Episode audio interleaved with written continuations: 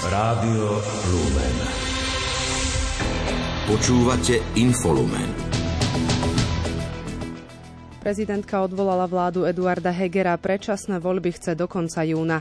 Na vlnách Rádia Lumen sa už po 14. krát začína predvianočná duchovná obnova.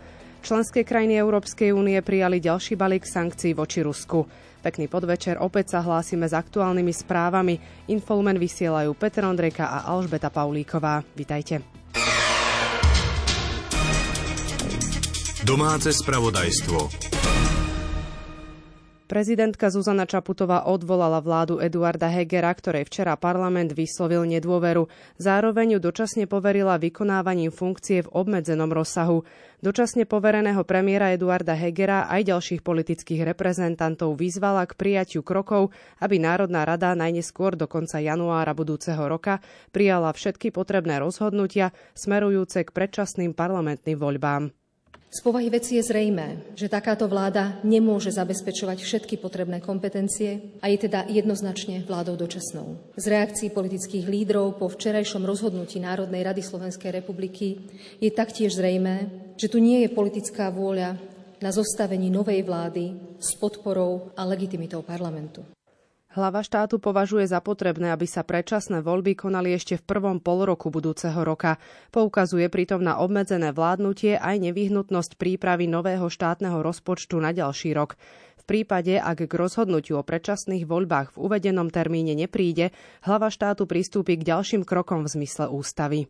Vzhľadom na moju ústavnú povinnosť zabezpečovať riadny chod ústavných orgánov, vás chcem zároveň požiadať, aby ste ďalší výkon svojich obmedzených právomocí vykonávali s veľkou zodpovednosťou a v prechodnom období prispeli skôr k stabilite ako k chaosu.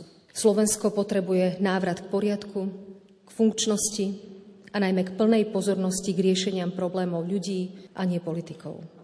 Prezidentka dodala, že urobí všetko preto, aby prispela k pokojnému prevedeniu krajiny k predčasným voľbám. Viac sa odmietla vyjadriť k Hegerovej vláde. Ako uviedla, urobila tak nedávno v správe o stave republiky. Konštatujem však, že dráma, ktorú som spomínala vo svojej správe, sa prejavila aj v posledných minútach vášho riadneho vládnutia. Po akte odvolania vašej vlády vás zároveň v zmysle ústavy musím poveriť vykonávaním pôsobností, a to v obmedzenom rozsahu, a až do vymenovania novej vlády. Dočasne poverený premiér Eduard Heger vyhlásil, že cieľom je schváliť štátny rozpočet pre budúci rok na budúci týždeň. Podľa neho je to potrebné na realizovanie opatrení na pomoc ľuďom. Je to rozpočet pomoci ľuďom, je to rozpočet pomoci zamestnávateľom, lebo nechceme, aby ľudia prichádzali o prácu a preto pomôžeme aj zamestnávateľom a tento rozpočet je tak postavený. Je teraz na zodpovednosti parlamentu, aby tento rozpočet schválil. Všetky ďalšie kroky budú podľa Hegera závisieť od politických rokovaní na úrovni strán. Poukázal, že jeho vláda Slovensko výrazne posunula dopredu a dala ho na kurz obnovy. Ale ako vláda, ktorá je poverená riadením štátu do času či už volieb alebo nejakej inej vlády, viem určite z tohto miesta garantovať, že tento príbeh ktorý budeme písať od tohto dňa, bude demokratický, protikorupčný, reformný a s jasným zahranično-politickým smerovaním. Predseda Národnej rady Boris Kolár chce, aby na budúci týždeň bola v parlamente schválená zmena ústavy, ktorá by umožnila skrátenie volebného obdobia Národnej rady a aj prijatý budúcoročný štátny rozpočet. Šéf parlamentu to vyhlásil s tým, že rokovať o tom chce so zástupcami opozície aj koalície. Prvá vec je, musíme prijať rozpočet a druhá vec je, musíme pripraviť Slovensko na predčasné voľby. S pani prezidentkou sme hovorili, že máme termín najneskôr do 30. júna. Máme veľmi málo času na to, aby sme pripravili ústavný zákon. Na to sme dostali od pani prezidentky jeden mesiac, ale z jej slov som vycítil, že asi by to bolo dobré aj na budúci týždeň spraviť. Takže ja sa budem dnes snažiť e, rokovať e, s opozičnými lídrami, potom samozrejme budem sa baviť aj s mojim najbližším koaličným partnerom a budeme sa snažiť pripraviť všetko na budúci týždeň tak, aby, aby sme mohli tieto kroky naplniť. Šéf parlamentu upozornil, že ak nebude prijatý rozpočet, nebude si môcť splniť vláda záväzky voči zdravotníkom, učiteľom a ďalším občanom. Nebude podľa neho vedieť ani garantovať ceny energií.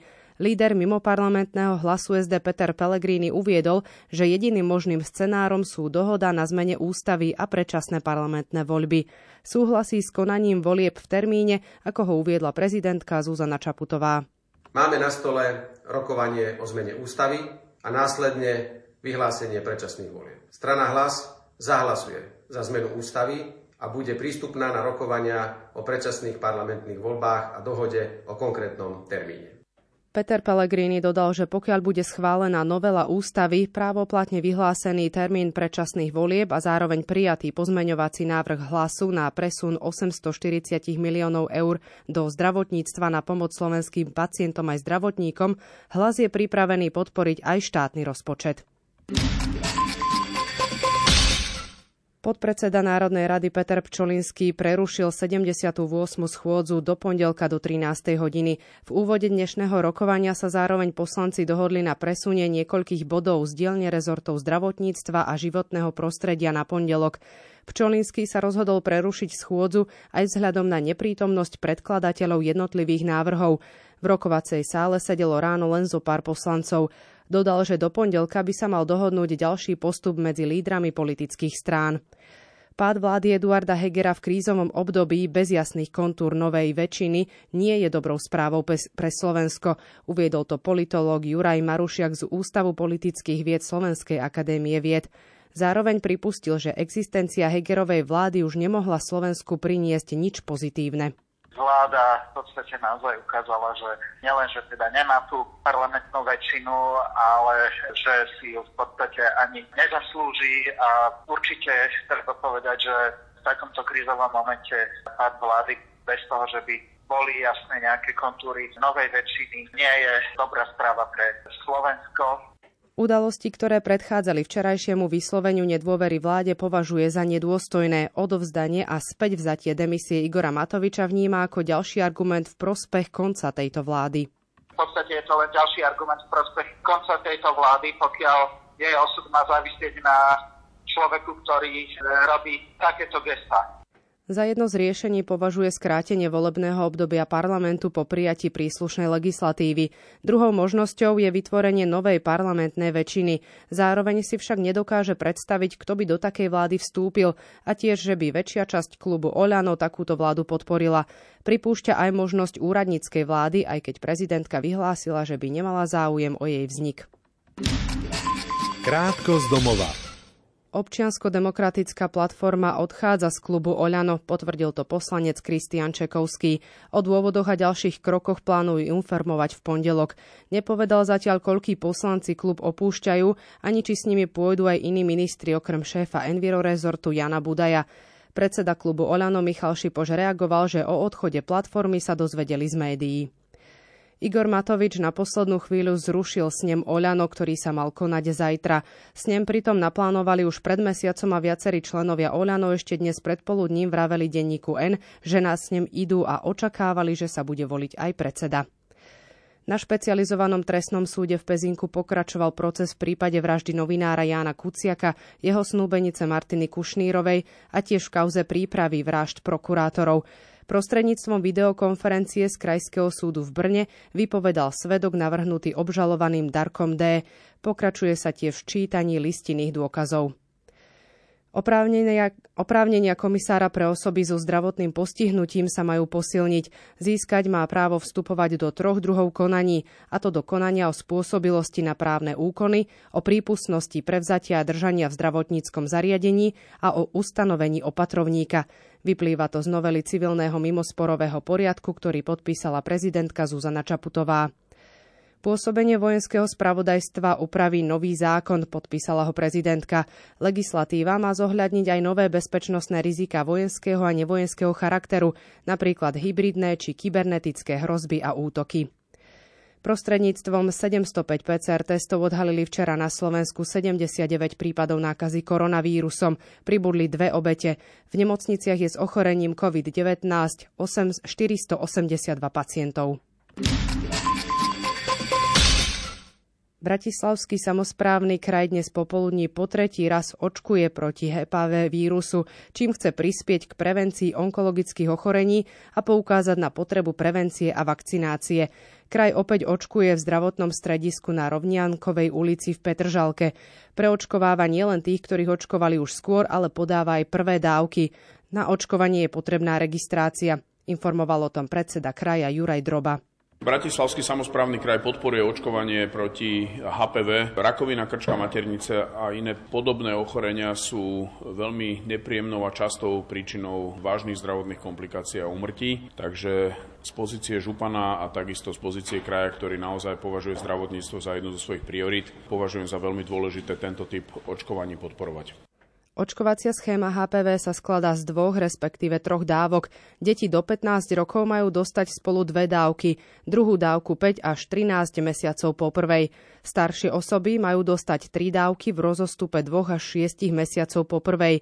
Očkovanie u 12-ročných detí hradí zdravotné poistenie. Staršie deti môžu využiť benefit zdravotných poisťovní, ktoré im preplatia spätne časť ceny vakcíny.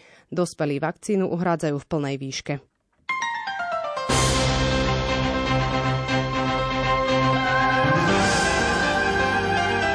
Cirkvi. Na vlnách Rádia Lumen sa dnes už po 14. krát začína predvianočná rozhlasová duchovná obnova. Začne sa svetou omšou o 18. hodine. Viesť bude nitrianský pomocný biskup Peter Beňo. Pokračuje Pavol Jurčaga.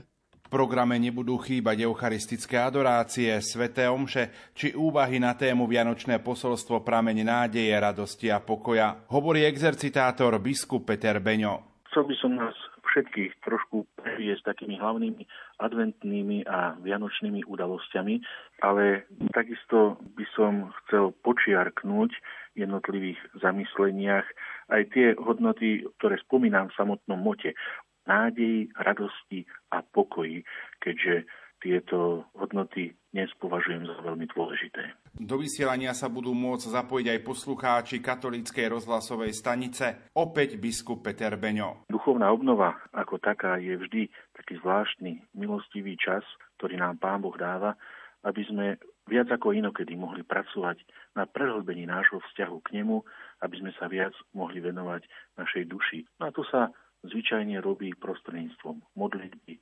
prostredníctvom uvažovania, rozjímania, meditácií. Čiže aj toto bude, tieto jednotlivé prvky budú súčasťou tejto našej duchovnej obnovy. Rozhlas spočíva v tom, že nebudeme všetci niekde na jednom mieste, tak ako to býva zvyčajne, ale že budeme duchovne spojení prostredníctvom vysielania Rádia Lumen. No a to slovko predvianočná to nás tak ako si nalaďuje na tematiku tej duchovnej obnovy, teda že budeme uvažovať o posolstve Vianoc. Predvianočná rozhlasová duchovná obnova v Rádiu Lumen otvára Vianočný program. Prostredníctvom pápežských misijných diel majú Slováci možnosť adoptovať si bohoslovcov v misijných krajinách. Okrem modlitebnej podpory im poskytujú financie, ktoré umožňujú mladým mužom pripravovať sa na kňastvo. Jeden zo seminárov navštívil slovenský tým pápežských misijných diel.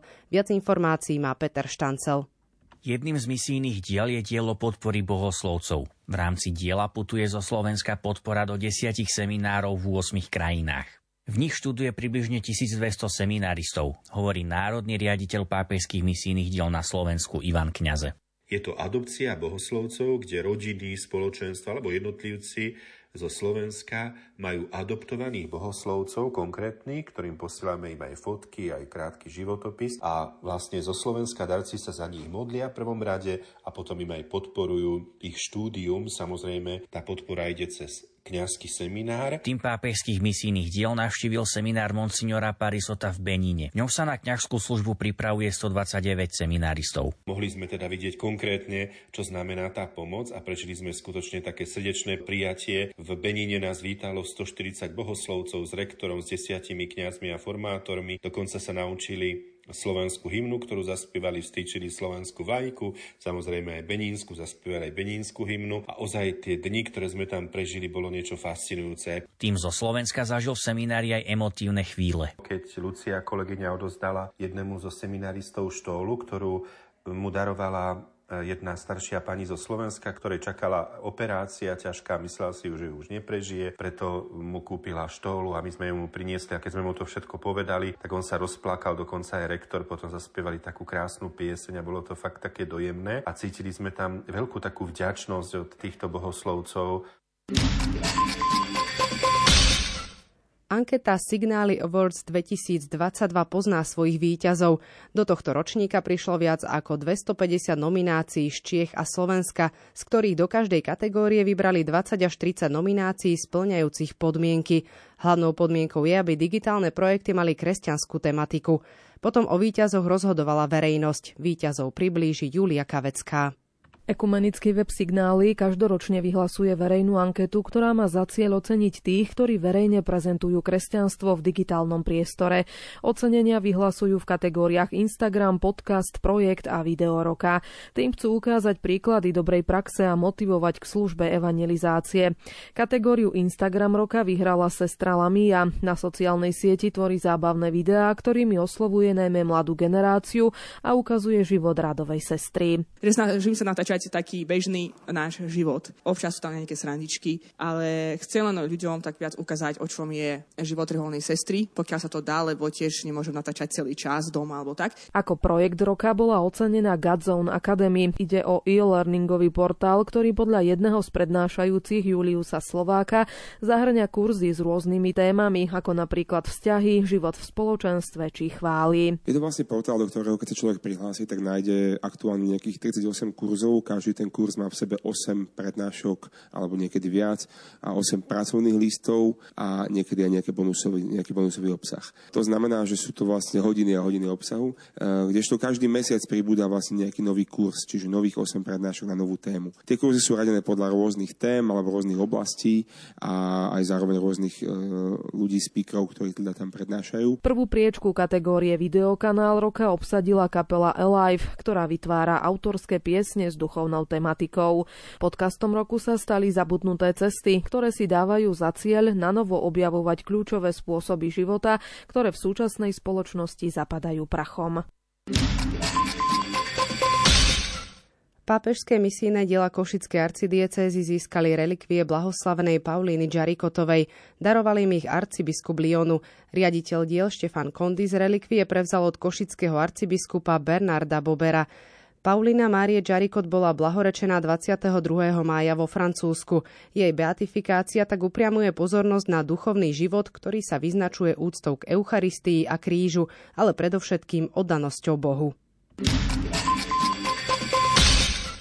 V rámci Európy sa kontinentálne zhromaždenie synody o synodalite uskutoční v Prahe 5. až 9. februára budúceho roka.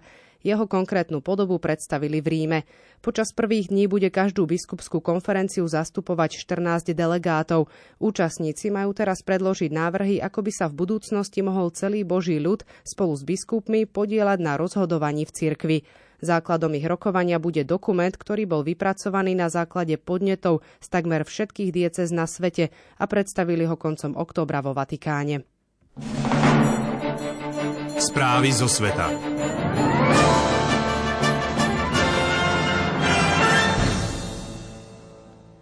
Členské štáty Európskej únie sa včera večer na okraj samitu Európskej únie v Bruseli jednomyselne dohodli na prijatí ďalšieho balíka sankcií voči Rusku v súvislosti s vojnou na Ukrajine. Ako potvrdili viacerí diplomati, deviatý balík sankcií je zameraný voči bankám a uvaluje aj dodatočné obchodné obmedzenia. Diplomati uviedli, že ide o kompromisnú dohodu, ktorá zahrňa sankcie voči približne 200 osobám. Nové sankcie voči Rusku majú byť oficiálne potvrdené dnes. Bližšie informácie má Julia Kavecká.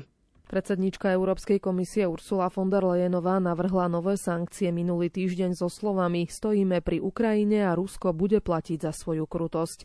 Členské krajiny EÚ rokovali o sankciách už v stredu. Vtedy sa im však dohodu dosiahnuť nepodarilo. Námietky mali totiž Polsko a niektoré ďalšie štáty. Nový balík sankcií stagnoval z dôvodu sporu o tom, či by EÚ mala umožniť prevoz ruských hnojív cez európske prístavy aj v prípadoch, keď sú majiteľmi spoločností, ktoré tieto tieto hnojiva vyrábajú oligarchovia zaradení na čierny zoznam. Polsko a pobaltské krajiny uviedli, že ostatné členské krajiny EÚ si robia ilúzie, ak sú presvedčené, že uvoľnenie pravidiel v oblasti ruských hnojív nebude oligarchami zneužité. Predošlé kola sankcií voči Rusku zo strany EÚ zasiahli ruskú ekonomiku, finančný systém, centrálnu banku, ako aj vrcholných vládnych predstaviteľov. Krátko zo sveta. Ukrajinská energetická spoločnosť Ukrenergo vyhlásila stav núdze z dôvodu systémovej havárie v energetickej infraštruktúre. Ako vysvetlila stanica BBC, takýto režim sa na Ukrajine zavádza vtedy, keď firma nemá technickú kapacitu na to, aby zabezpečila dodávky elektriny pre aspoň 50% spotrebiteľov. Podľa predbežných odhadov Rusko dnes vypálilo na Ukrajinu viac ako 60 rakiet. Spoločnosť dodala, že obnovenie dodávok energie môže trvať dlhšie ako predtým.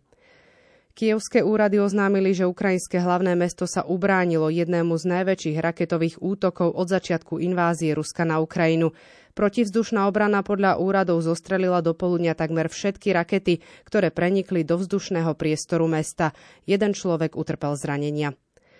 Osobitný súd pre Kosovo so sídlom v holandskom Hagu odsudil bývalého veliteľa kosovskej oslobodzovacej armády Saliha Mustafu za vraždy a mučenie a poslal ho do väzenia na 26 rokov. Ide o prvý a dlho očakávaný verdikt tohto súdu týkajúci sa vojnových zločinov spáchaných počas vojny v Kosove z konca 90. rokov 20. storočia.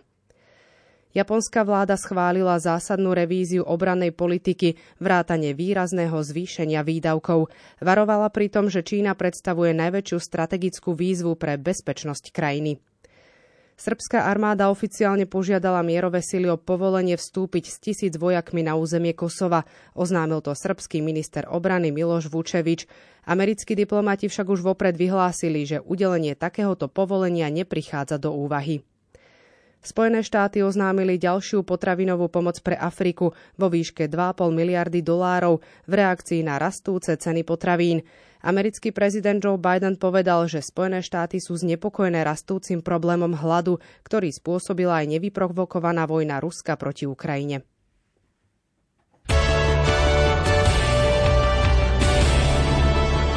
Šport Rádia Lumen. Slovenskí hokejoví reprezentanti triumfovali v úvodnom zápase na domácom Vianočnom Kaufland Cupe nad Norskom 6-0. Brankár Samuel Hlavaj si pripísal pri debute v reprezentačnom A-tíme čisté konto. Turnaj v Bratislave slúži týmu trénera Craiga Remziho ako príprava pred majstrovstvami sveta, ktoré sa uskutočnia v, Lotyšku, v Lotyšsku a Fínsku v máji. V ďalšom zápase sa Slováci predstavia zajtra proti Lotyšsku. Asistent trénera Jan Pardavý predstavil nasledujúci cieľ. Zopakovať výkon, samozrejme sa pôjdeme pozrieť na zápas eh, Lotyšov z Normy podľa toho eh, pripravujeme aj analýzu zápasu a prískaut eh, pre chalanov na sobotu ráno. Bude to bez rozkorčulovania, či zajtra sa ľahko zakorčulujeme, to už nie je čo trénovať. Po jednej hráme proti Lotyšom o víťazstvo v turnaji a ja si myslím, že pokiaľ sa chalani pripravia zodpovedne aj v hlavách, aj fyzicky na ten zápas, tak dúfam, že ho zvládneme. Hokejisti Tampa Bay so slovenským obrancom Erikom Černákom si pripísali v NHL štvrté víťazstvo za sebou. V noci si poradili doma s Kolumbusom 4-1. Černák odohral cez 18 minút so ziskom troch plusových bodov. Na súperovú bránku vyslal dve strely a rozdal tri bodyčeky. Hráči New Jersey s útočníkom Tomášom Tatarom podľahli Filadelfii 1-2. Tatar si pripísal jednu strelu a jeden hit. Montreal prehral s Eneheimom 2-5, slovenský krídelník Juraj Slavkovský ohrozil bránku Dax jednou strelou. Washington stále bez zraneného obrancu Martina Feherváriho prehral doma s Dallasom 1-2 a ukončil sériu piatich triumfov. Slovenský hokejista Marian Studenič strelil svoj 7. gol v prebiehajúcej sezóne nižšej zámorskej súťaže AHL. Pomohol ním k víťazstvu Texasu Stars na ľade Chicago Wolves 6-3. Pripísal si aj plusový bod a vyslal tri strely na bránku.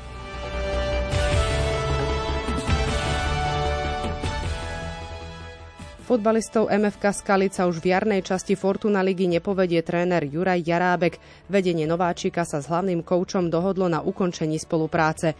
Informáciu o jeho nástupcovi Skalica zatiaľ neoznámila. Medzinárodná futbalová federácia zamietla žiadosť ukrajinského prezidenta Volodymyra Zelenského, aby mu umožnila vystúpiť prostredníctvom videoprenosu pred výkopom nedelňajšieho finálového zápasu majstrovstiev sveta vo futbale na štadióne v katarskom Luzal. Informoval o tom americká televízia CNN, ktorá sa odvoláva na nemenovaný zdroj. Medzinárodná futbalová federácia udelila Maroku právo organizovať najbližšie majstrovstvá sveta klubov. Konať sa budú od 1. do 11. februára. Na podujatí sa zúčastní 7 klubov a bude to jedna z posledných 7 členných edícií šampionátu. FIFA plánuje od roku 2025 turnaj rozšíriť na 24 alebo 32 tímov.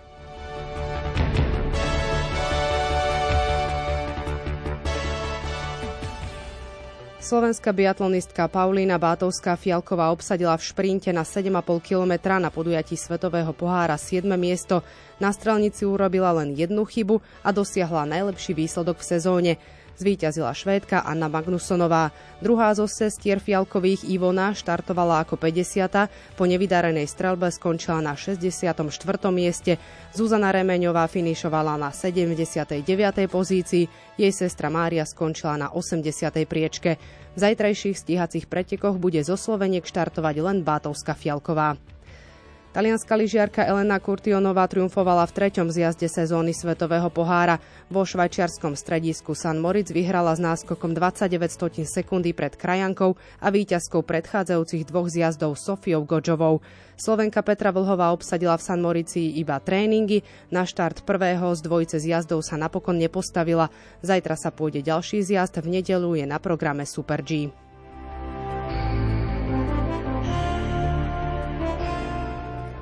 Slovenský plavec Matej Duša nepostúpil do finále na 50 metrov voľný spôsob na majstrovstvách sveta v krátkom bazéne v Melbourne. V semifinále obsadil 15. miesto. Medzi ženami sa na 50 metrov voľný spôsob predstavila Lilien Slušná a patrilo jej 20. miesto. Andrea Podmaníková obsadila na 200 metrov prsia taktiež 20. priečku. Nikoleta Trníková bola hneď za ňou. Na rovnakej trati nastúpil aj Tomáš Klobučník, no diskvalifikovali ho pre porušenie štýlu. V zmiešanej štafete 4x50 metrov voľný spôsob skončili Slováci na 10. mieste. Po postupe zo skupinovej fázy Európskeho pohára sa basketbalistky piešťanských čajok dozvedeli meno svojho najbližšieho súpera v tejto súťaži. V play-off si v rámci dvojzápasu zmerajú sily s maďarským Univerzitas Peč. Prvé stretnutie je na programe 4. januára budúceho roka, odveta o týždeň neskôr. Basketbalistky Slavie Banska Bystrica neúspeli ani v záverečnom vystúpení v C skupine Európskeho pohára. Na palubevke poľského Gorcova prehrali vysoko 59-103 a v tabulke obsadili so šiestimi prehrami posledné štvrté miesto. Počasie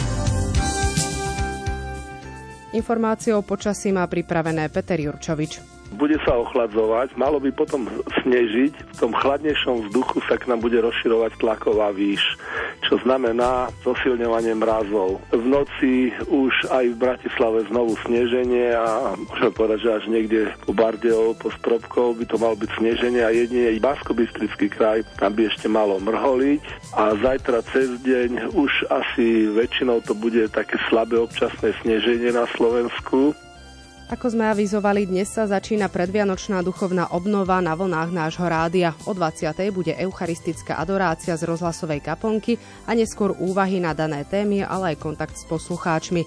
Prežite pokojný záver pracovného týždňa. Za pozornosť ďakujú Julia Kavecká, Peter Ondrejka a Alžbeta Paulíková. Do počutia.